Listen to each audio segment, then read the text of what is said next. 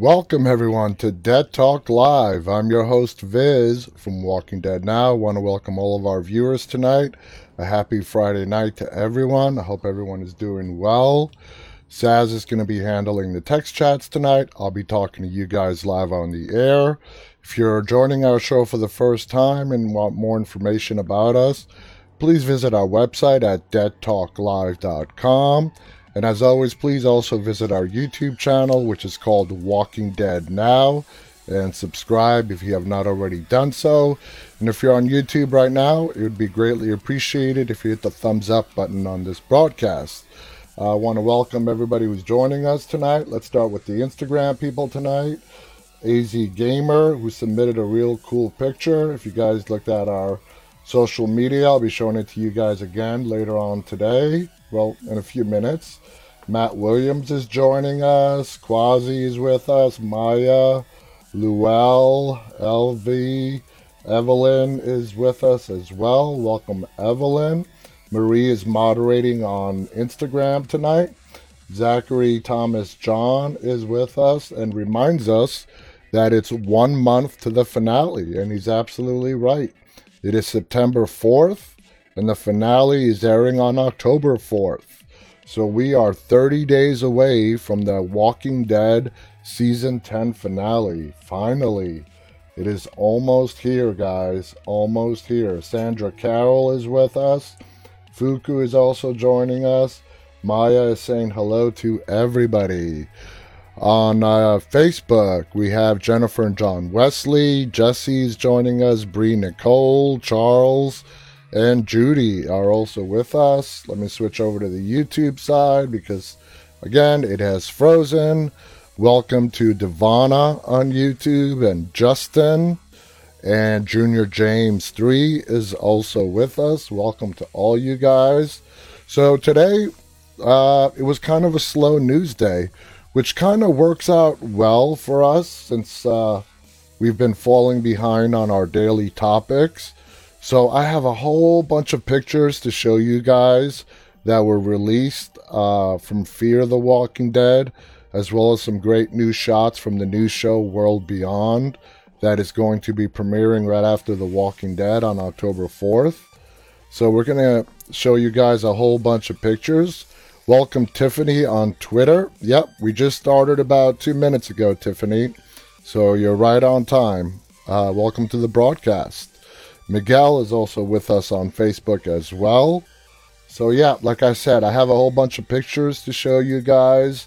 And then we're going to take today to catch up on uh, the topics that we have fallen behind and start our new topic for today, which is where we are going to be looking at the original gang of survivors and how they adapted to their new world.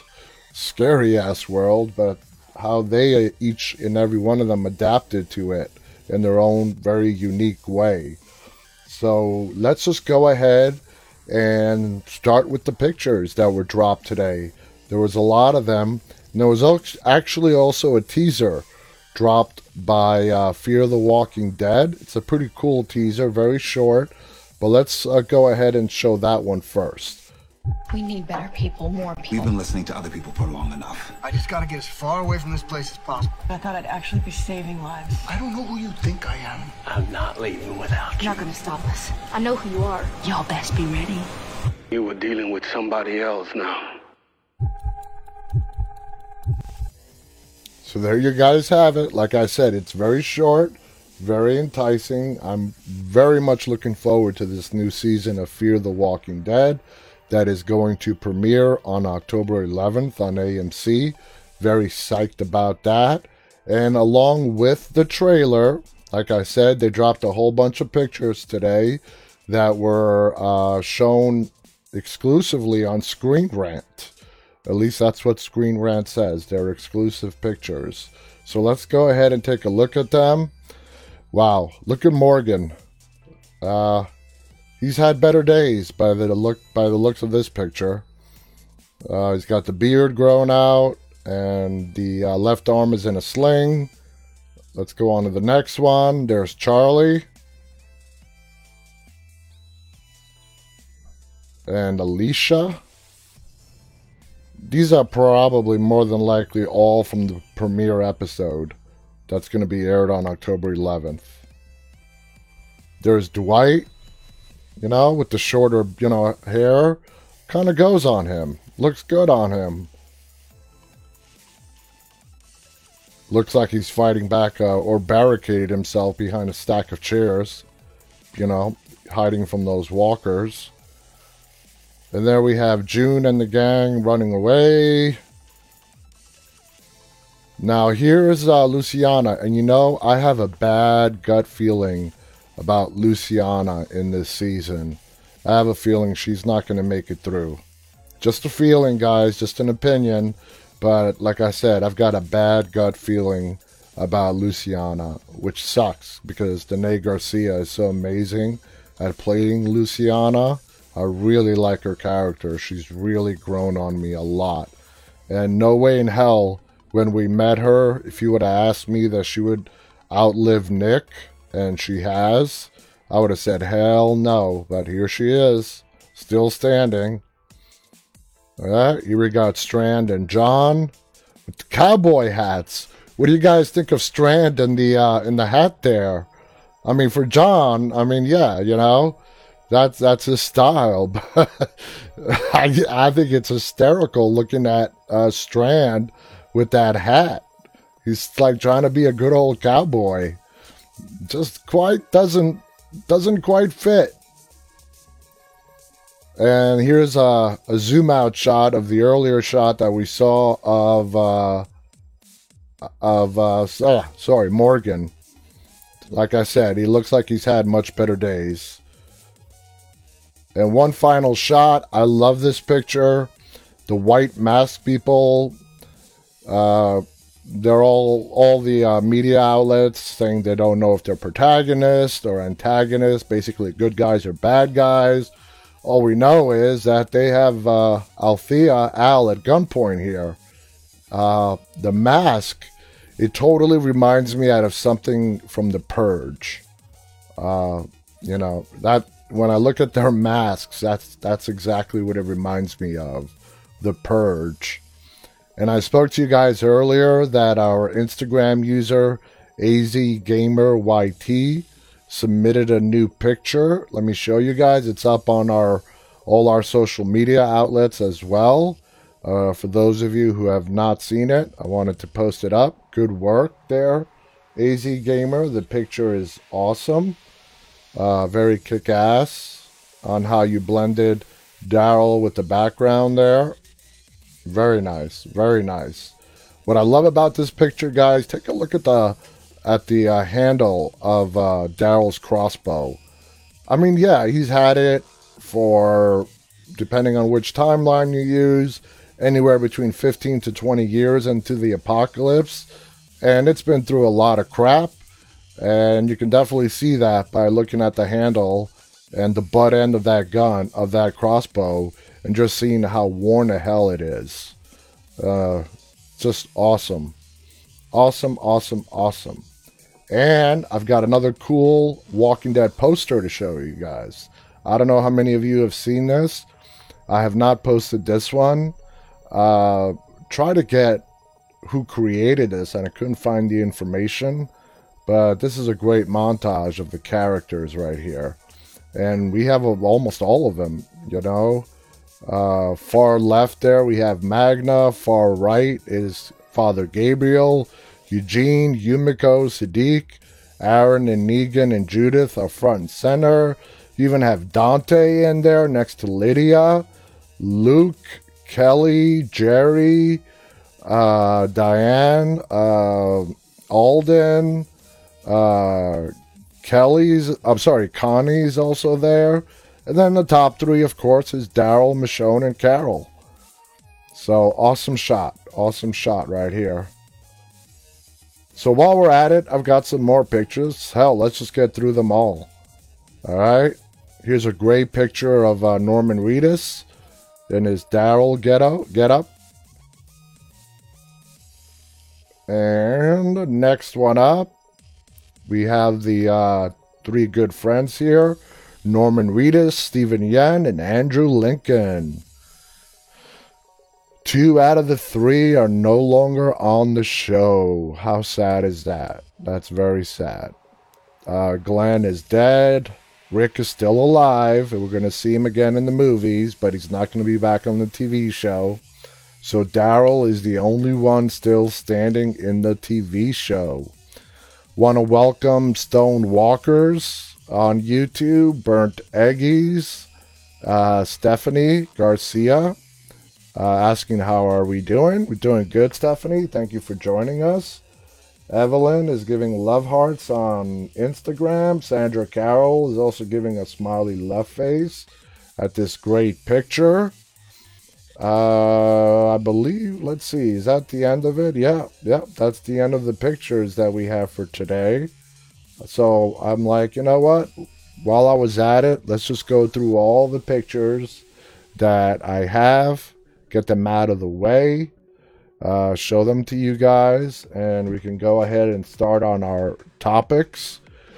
As always, guys, uh, the phone number is right up there. If you want to call in with your opinion, uh, comments, questions, please do so. If you're inside the United States, 718 509 9270. If you're outside the US, please go ahead and use Skype. Look us up, Walking Dead Now, add us to your favorites, and uh, we'd love for me to hear from you.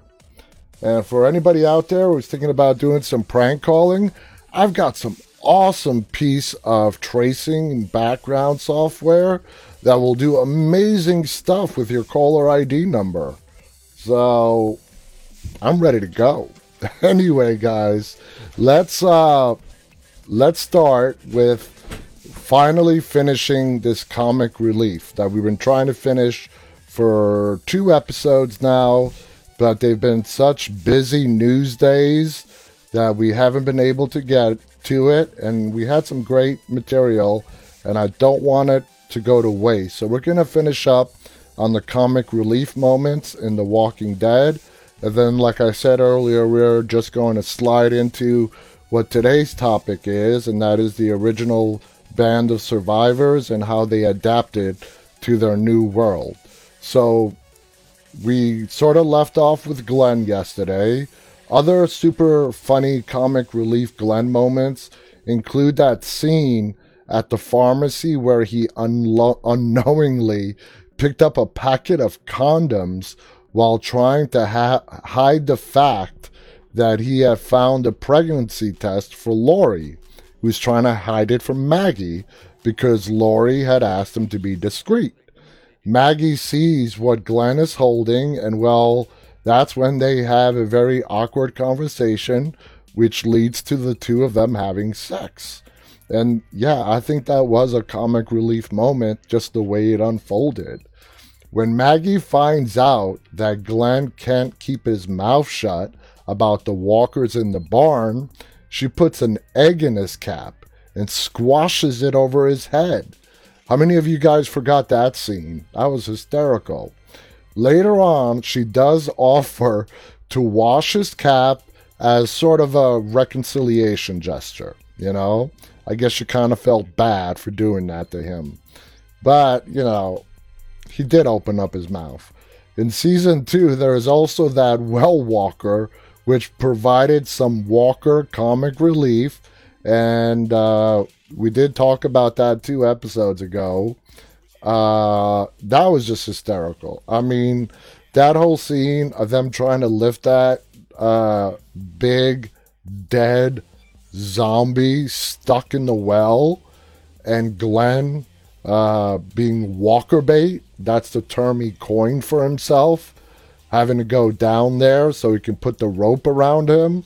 How many times did that poor guy put himself in harm's way for the sake of the group? And he didn't really complain that much about it. He just did it. That's just one of the things that endeared Glenn to us in the very early seasons of The Walking Dead. Anyway, uh, you know, now let's move on to the next comic relief moment, and that's Rick's taste in music and Daryl's reaction to it. We have saw this several times on the show. If you all remember that scene in the car when Rick is driving and he puts on uh, that CD and and Daryl, who's riding shotgun, says, "Don't, don't, please don't," but he does it anyway. Uh, and you know, Rick starts just snapping his t- fingers to the tune, and it just pisses the hell out of Daryl.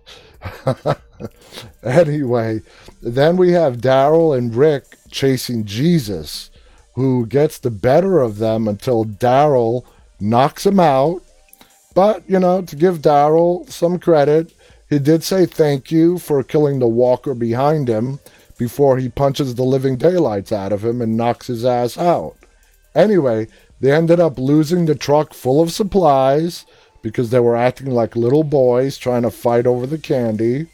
Uh, while they were busy bringing down Jesus, the truck rolls into the pond, and there goes uh, hell a lot of the supplies that they all could have used, all because they couldn't control themselves. Uh, once Rick and Daryl bring back Jesus back to Alexandria, Rick comments on how it was pretty stupid of them to go out there and look for people. Daryl's response was, "Yep, do it again tomorrow." To Rick, uh, to which Rick replies, "Yep." And if also, if you remember on that drive back with Jesus passed out in the back seat, Jesus' head tumbled onto Daryl's shoulder. And Rick saw that from up front. And he purposely kept swerving the car so Jesus' head would land on Daryl's shoulder. Again, just like two brothers, we see them acting out and playing pranks on each, on each other, which we know that they also did in real life when the camera wasn't rolling. Uh, that's one of the most notorious things between Andrew Lincoln and da- uh, sorry Andrew Lincoln and Norman Reedus that goes on is the never-ending prank war that these two guys have going on. So anyway, uh, Anil is with us on Instagram. AZ Gamer writes that was an awesome moment. Sanjar is giving us a thumbs up. Mary61 Mom is also with us on Instagram. Uh, let's see, going over to YouTube, uh, Facebook. We have Valkyria with us saying hello on Facebook. Stephanie Garcia is with us on YouTube as well. NYW is joining us on YouTube uh, as well. So, anyway, let's move on to our next topic. EMIJ on YouTube writes, It's a funny moment with Rick and Daryl. It's just, I love those little moments that those two have together. Uh, by bringing Jesus back, this leads us to one of the most memorable, that's, you know, uh, memorable comic relief moments. The way Carl finds out that his father and Michonne had spent the night together. Uh, if you if you remember, Jesus breaks out of his cell and he walks in on Rick and Michonne sleeping after they had had sex, and uh, he's like, "Rick, Rick," and they both get up, both Rick and Michonne, from a dead sleep, uh, grab their weapons, stand up, buck naked. and uh, you know they have their the guns drawn on uh, Jesus, and he's like, "I'll go wait outside while you guys get dressed." And while Jesus is sitting on the top steps, admiring a painting on the wall, well, here comes Carl with his gun drawn to Jesus's head. It's basically saying, "Who are you, and what are you doing in my house?" To which Jesus replies. I am sitting on the steps. I am looking at this painting while I'm waiting for your mom and dad to get dressed. And the look on Carl's face when Jesus says mom and dad, he's like, Mom? What mom? And then he sees Rick and Michonne coming out of the room together. And the look on Rick's face was priceless because Carl basically caught them, that they spent the night together. That was hysterical. Summer is on Facebook tonight, writes, woohoo. If I was Jesus, I would have just jumped right in there with him. Yes, we know, Summer. We know that's what you would do. Uh, Anan is with us on Instagram, as is Jordan, giving us love hearts. Anan is saying hello. Ocampo on Instagram is giving us a smiley love face, as is uh, Miguel on Instagram as well. Let me see if what's going on on YouTube. Uh, all right, let's go back to the story. Sorry, I I keep having to jump around on the scripts. Tiffany on Twitter writes, Michonne has the blank face. Like, yeah, she was speechless. She didn't know what to say. Sort of leaving it up to Rick to handle it himself, you know? It's like, yeah, he's, yeah, Carl is your son. You're to have to uh, have that talk with him about this one. Goal is laughing at Summer. Rebo is giving us a smiley love face on Instagram. Let's see. Comic relief moments. Comic relief moments. Uh, how can anybody forget that scene? Anyway, next one on the list is season three, the famous episode Clear, when Michonne retrieves the Grimes family portrait from the cafe for Carl and she pulls out a rainbow cat statue from behind her back. Now, Clear is the episode that they run into Morgan uh, this is the first time we see Morgan since season one, and he's basically batshit crazy. Of all the things that Michonne could have chosen to take, this was not what anyone would have expected. She says to Carl, I just couldn't leave this behind. It's just too damn gorgeous. Another Michonne comic relief moment is when she lost a bet with Carl while they are walking along the railroad tracks, and she had to give Carl a candy bar. You'll notice that Carl shares quite a few light-hearted banters with Michonne, which gives the viewers the comic relief they probably missed from the first two seasons that we uh, when we had with Glenn. Now, in the season six premiere, which is called First Time Again, there was a hilarious exchange between Michonne and Morgan, which sort of relates back to the episode from season 3, Clear. Now, in this scene, Rick, Michonne, and Morgan are standing at the meeting point when the group was trying to divert the zombie horde away from Alexandria. And out of nowhere, Morgan says in a very serious voice, uh, Michonne, back when you were in that place where I lived, do you remember taking one of my protein bars? See, I could have sworn there was a peanut butter left. So he's accusing Michonne of stealing his protein bar. And even though he was crazy out of his mind, at least he was partially there to remember that he did have a peanut butter protein bar that went mysteriously missing after Michonne, Rick, and Carl left him alone. Moving along, we also have that Eugene getting rejected by Tara moment when she flat out tells him that she likes girls, and Glenn tries not to laugh as Eugene struggles to respond to that one of the very few times on the show where we find Eugene at a loss for words. Uh, because he always has some kind of response to everything. And it's always in a way that nobody can really understand. Uh, now, guys, we also have to have Carol on this list. Uh, what did you guys all think of that interview Carol did for Deanna? And before we get to that, uh, as I mentioned early in prior episode, my son again is binge watching The Walking Dead uh, for like the second or third time.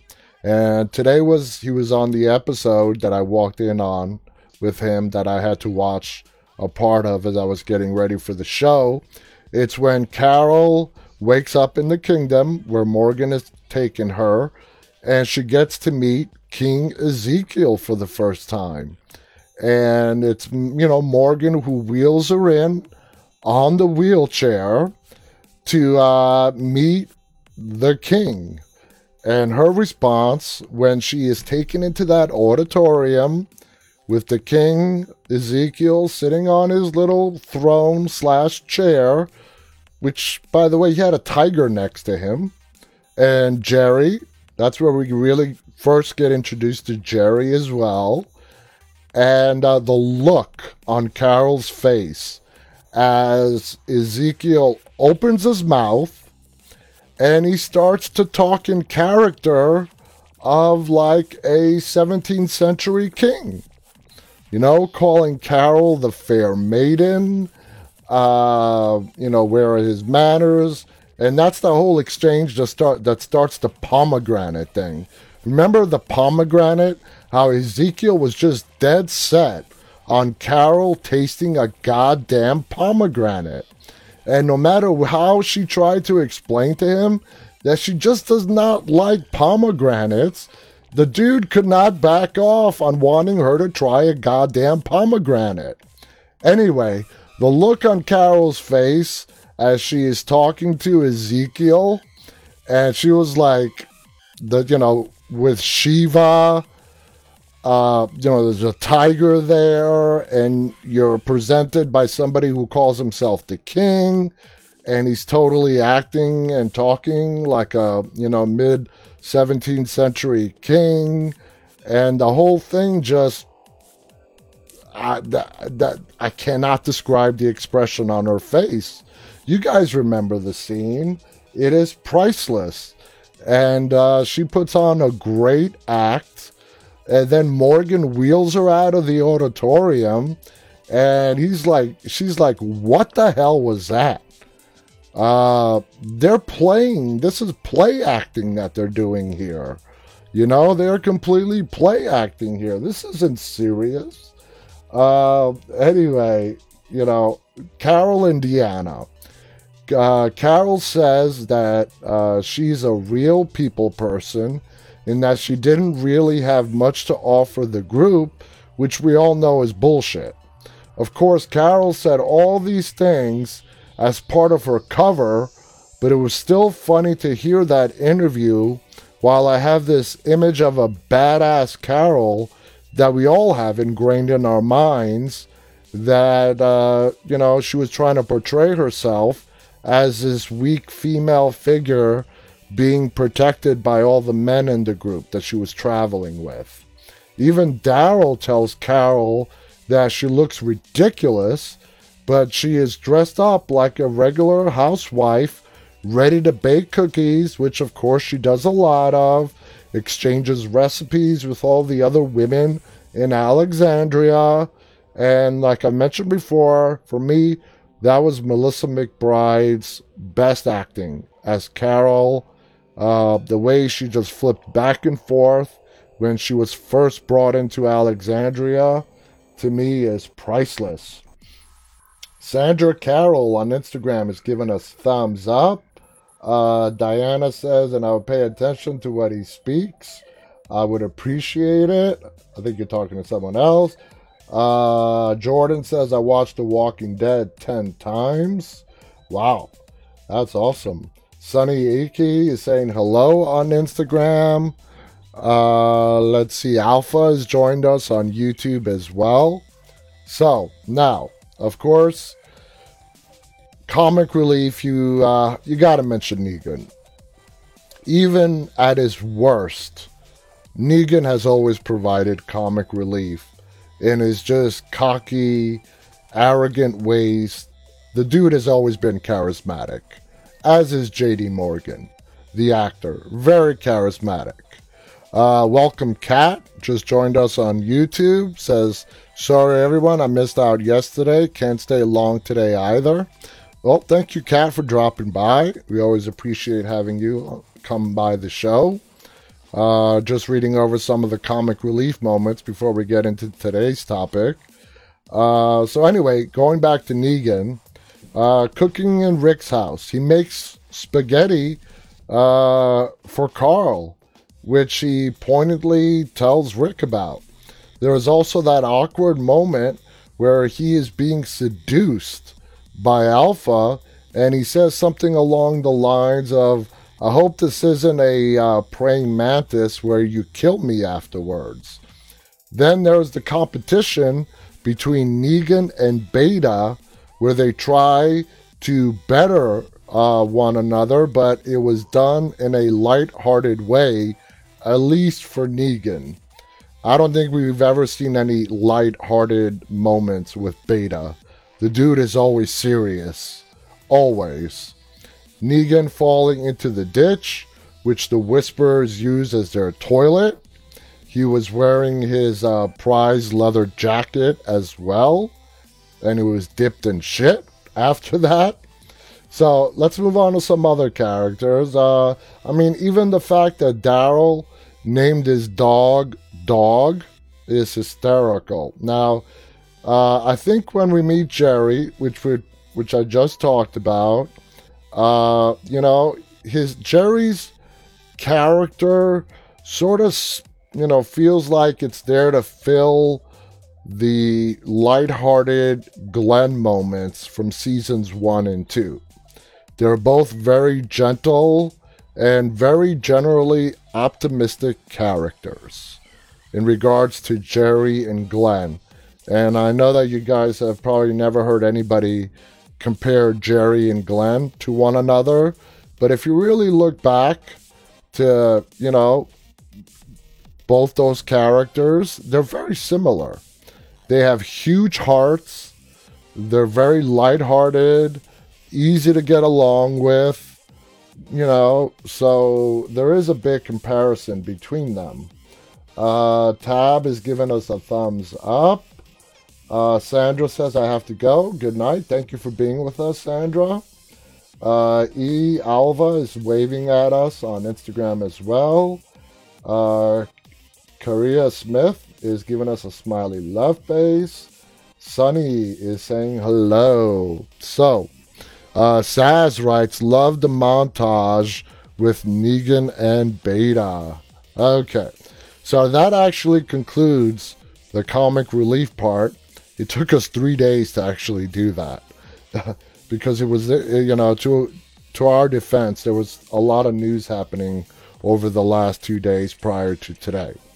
So now let's move on to today's topic. Okay, we are going to be discussing the original group of survivors from season one, and of course, the new world, the post apocalyptic world, how they dealt with it, their origins, and what they did to try to learn how to survive in their new world that was, uh, you know, pushed on them. They had no choice.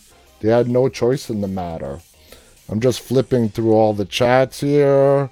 Uh, is asking, what did Jerry do before the apocalypse? That's a good question. I don't know. Uh, I don't think it's ever mentioned on the show what Jerry did before the apocalypse. But I'm sure if uh, we go to the uh, Wikipedia for The Walking Dead, they they might mention something that was brought up that I just do not recall. Uh, anyway, we're going to discuss the major events that occurred in the presence of the first season characters, how they evolved from being simple, helpless characters to being the strong, independent fighters, uh, how some made it and some did not. Uh, from the pizza delivery guy that we discovered to be Glenn to the badass deputy sheriff who's Rick if one thing The Walking Dead has taught us is to never underestimate a person and especially not judge them based you know based on what they did before the apocalypse. Which by the way I can't say that statement without again mentioning that this new group that we are going to meet or sort of have met the Commonwealth which is sort of going to be the main storyline for season 11 uh, the Commonwealth is 50,000 strong, the biggest community by far to date that we are going to come across in the Walking Dead universe. And the way they classify people is according to what they did before the apocalypse. If you were an important person before the apocalypse, you're going to be an important person in the Commonwealth. If you're not important before, you're not going to be important in the Commonwealth. So, uh, we notice that certain characters have developed great survival skills, such as Andrea and Glenn, whose past jobs didn't require much physical or psychological strength, but for people like Daryl and Merle, living in this world where they were more adaptable. They were outdoors uh, people, they were trained in hunting and everything else. Do any of you guys remember what Andrea did before the apocalypse? Uh, you probably don't. It was really just slightly mentioned once, but Andrea was a lawyer. She was a civil rights attorney.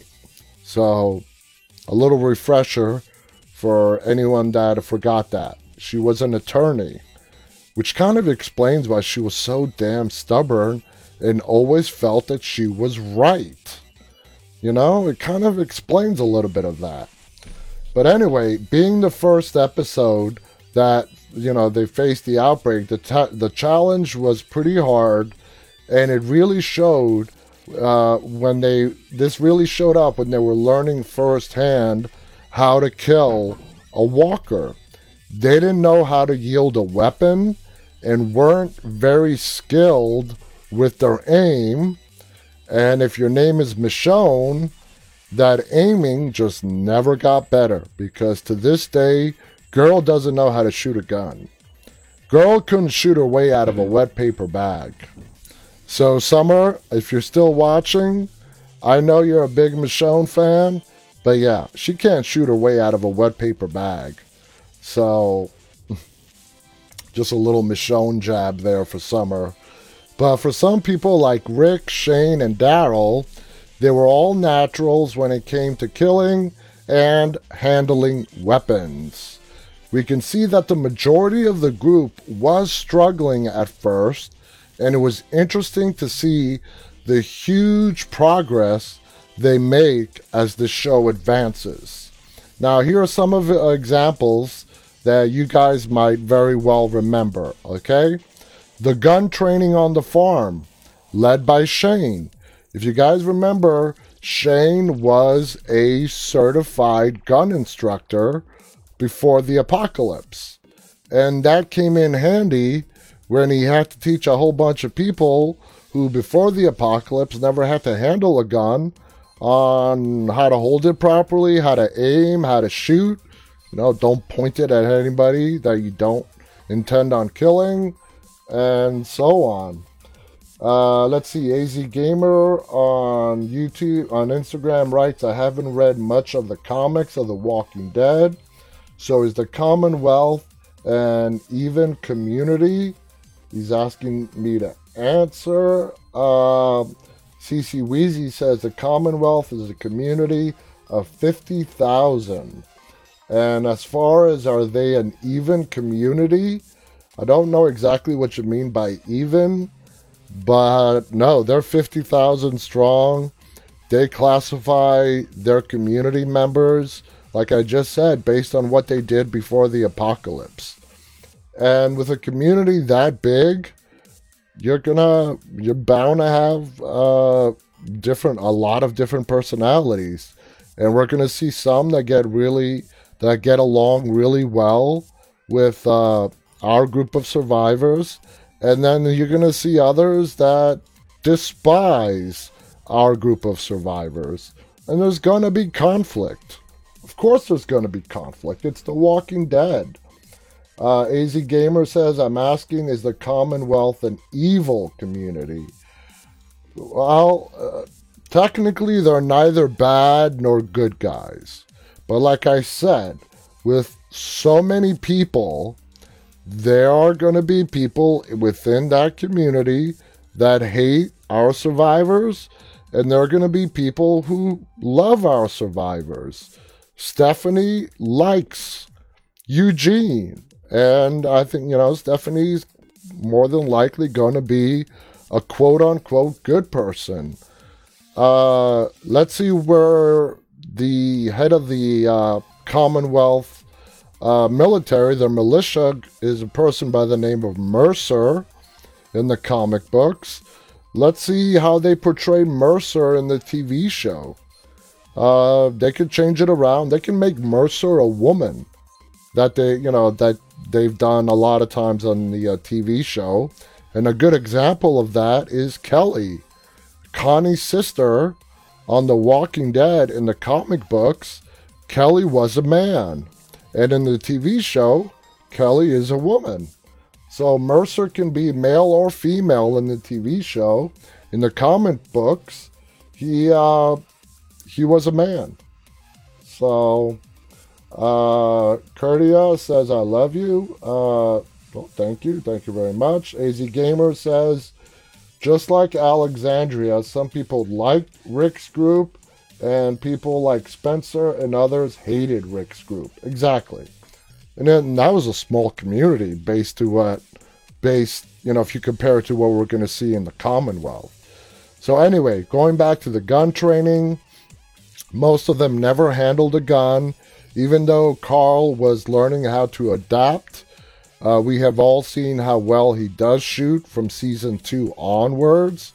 Andrea learning from Shane how to handle and take care of a gun, including taking aim when under pressure. And let's not forget, she shot Daryl. Andrea shot Daryl thinking he was a walker. As a cop, Shane would have already faced these situations, but for the others, it was a huge learning curve. Shane shows Andrea that it's different when your target is moving rather than standing still. A walker is not going to stand still while you take aim and shoot.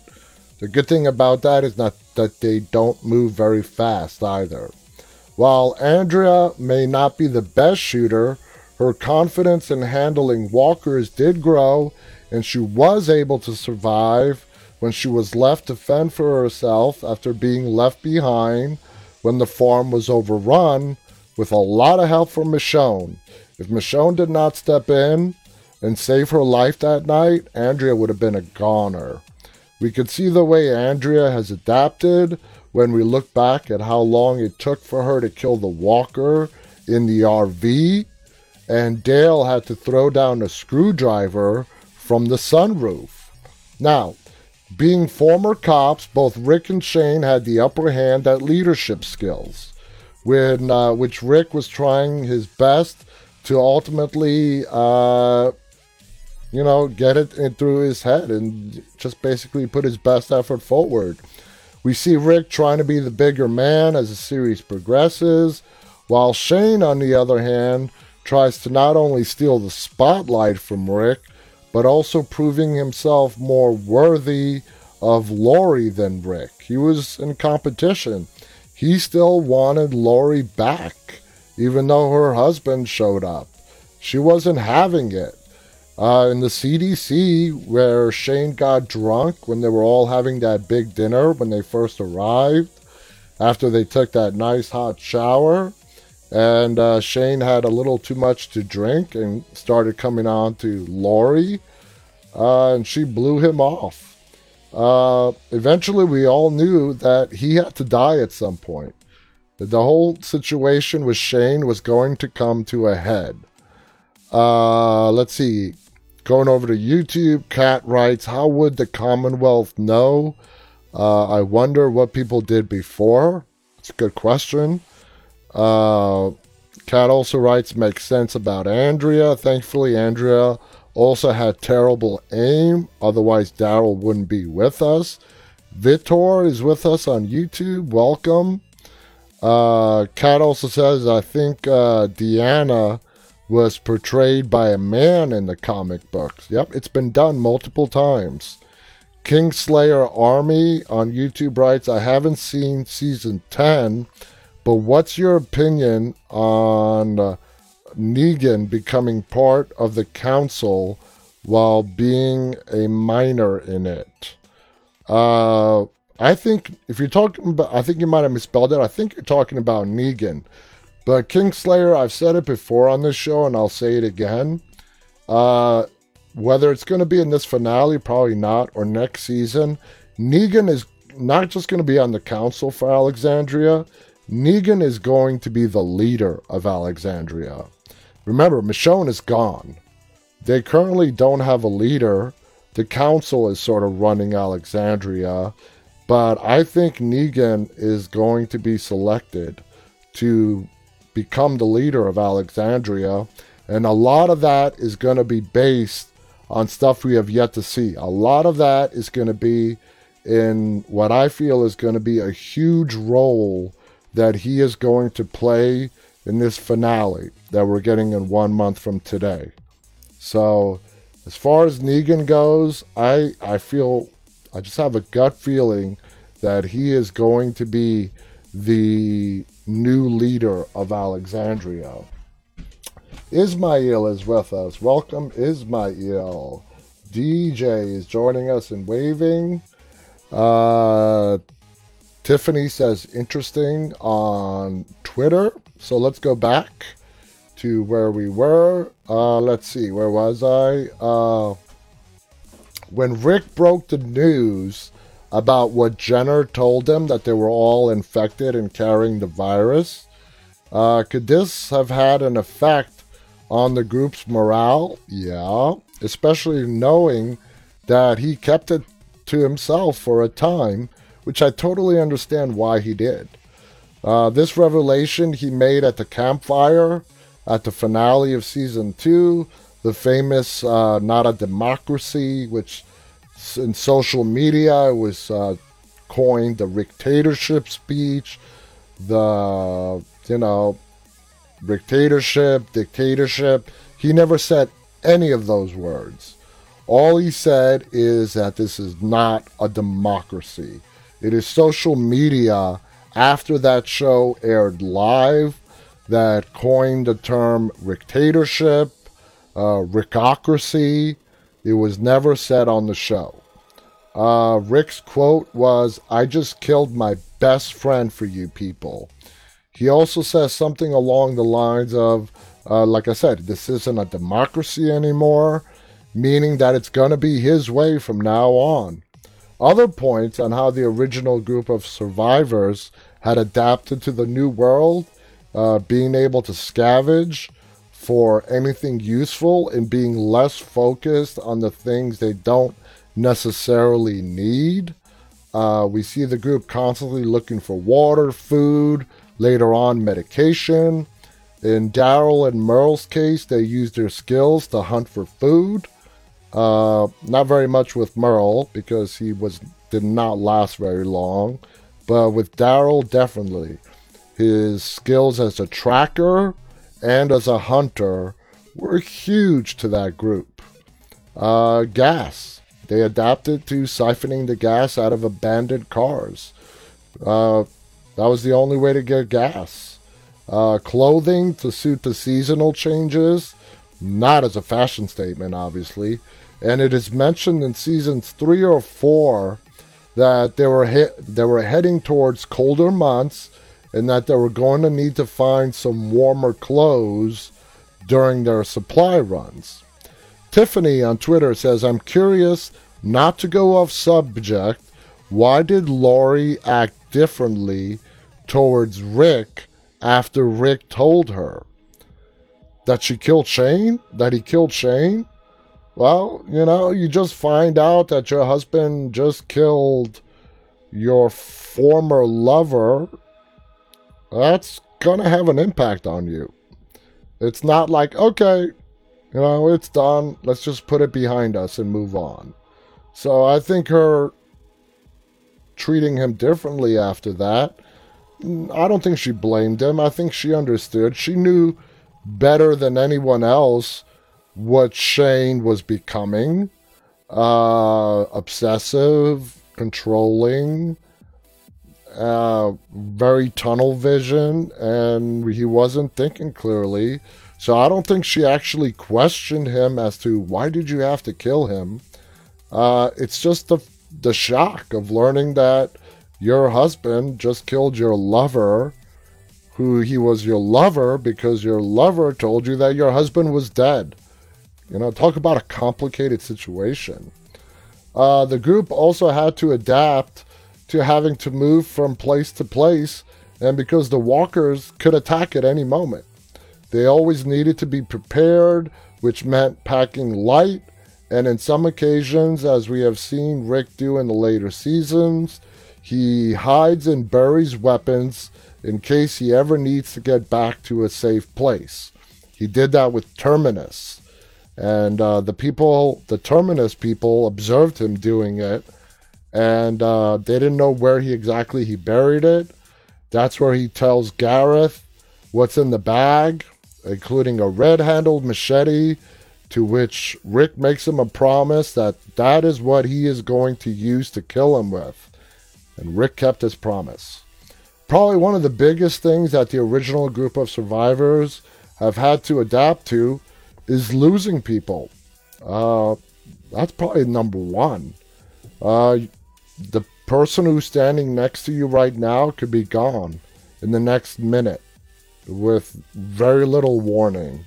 Um, they always, uh, let's say, uh, they were they had to become nomadic, which we did see between seasons two and three. They were on the move, even though at the end of season two, when the camera was panning out and we could see the prison in the background, uh, there were several months. Lori was still not showing, and when season three started, she was eight to nine months pregnant already. So they were in the woods for a long time, just moving and scavenging uh, whatever they could. That's when Carl found that pet food in that abandoned house and he started to eat it. And Rick came and just knocked it out of his hands. Like he's tired of it. You know, he's tired of having to eat dog food or cat food. And he was not having his son eating that crap anymore. And uh, so it took him a long time to find the prison that was represented to us in that final scene in season two as being very close to where their current position was. Uh, anyway, probably one of the biggest things the original group of survivors, uh, like I said, they have to adapt to losing people. They learned in season one that they, when they lost Jim, Ed, Amy, and Jackie, losing people is just part of the new world. You were not expected to live out a long life. And if you did, you were lucky. Remember Rick's talk with Carl in the barn? Uh, Rick returned uh, the gun to Carl and pretty much told him this is the new world, and one day he could very well lose his parents. His exact quotes are I'm gonna die, mom is gonna die, basically preparing his son for what he knows is going to happen one day.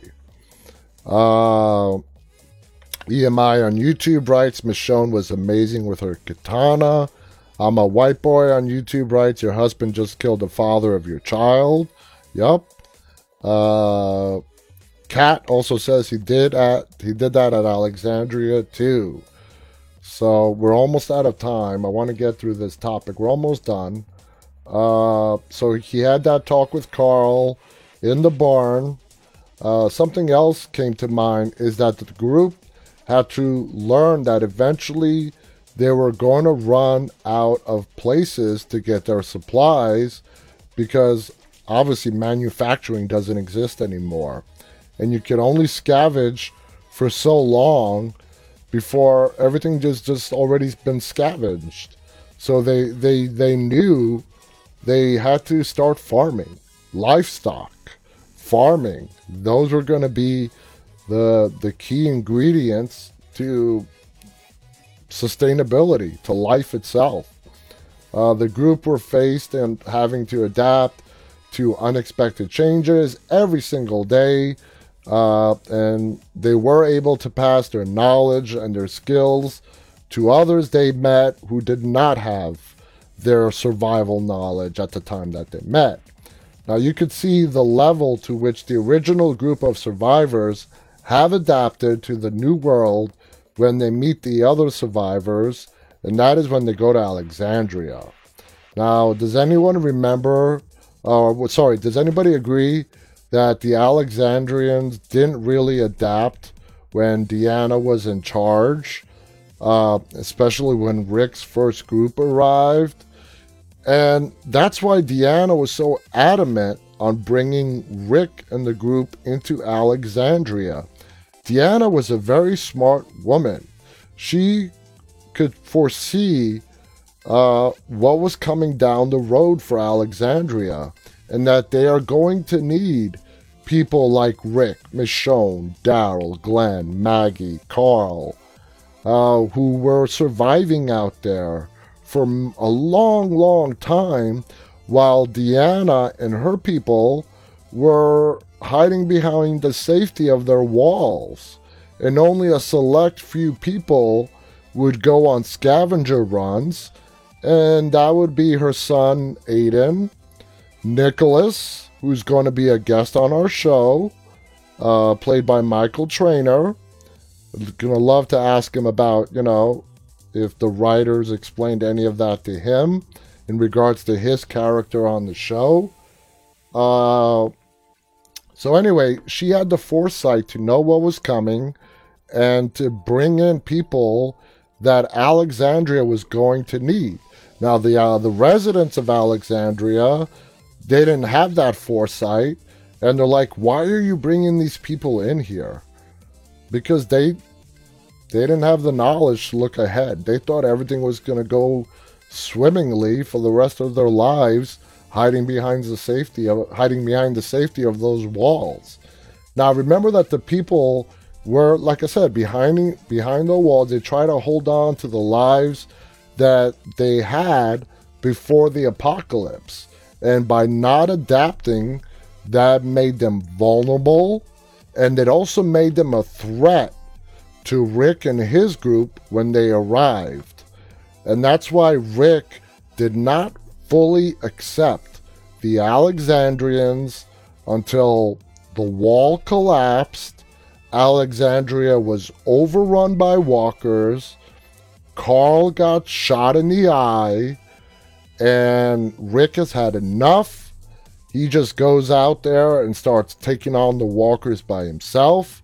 And that inspires the rest of the Alexandrians who were holed up in their houses, watching everything unfold from behind their windows, to come out and to fight alongside Rick. That was the moment that the Alexandrians gained the respect uh, of Rick Grimes, and when Rick Grimes finally started to respect the Alexandrians. That was the main pivot point. That's when everything changed. And that's when you could say it's also when Deanna died and Rick officially took over as being the leader of Alexandria. And that actually worked out perfect in timing. That's the end of the story of what we had prepared for today. Uh, let me see on YouTube. Uh, let's see, Magneto is with us. Blob is also joining us. Uh, Blob writes, Indeed, they did. It was a huge turning point for most of the characters on the show. And also, has everyone here seen season seven? Uh, pretty sure they have. Uh, so, anyway, guys, we are out of time for tonight. Thank you for joining me. Please visit our website, deadtalklive.com for all the information, featured episodes, recent episodes, upcoming guests, and a whole lot more. Visit us on YouTube. Our channel is called Walking Dead Now. Please go ahead and subscribe if you haven't already done so. If you're there right now, uh, please go ahead and give us a thumbs up. Thank you so much for joining me. I'll be back on the air again tomorrow night, same time, 9:30 p.m. Eastern U.S. time. Until then, guys, remember to stay walking.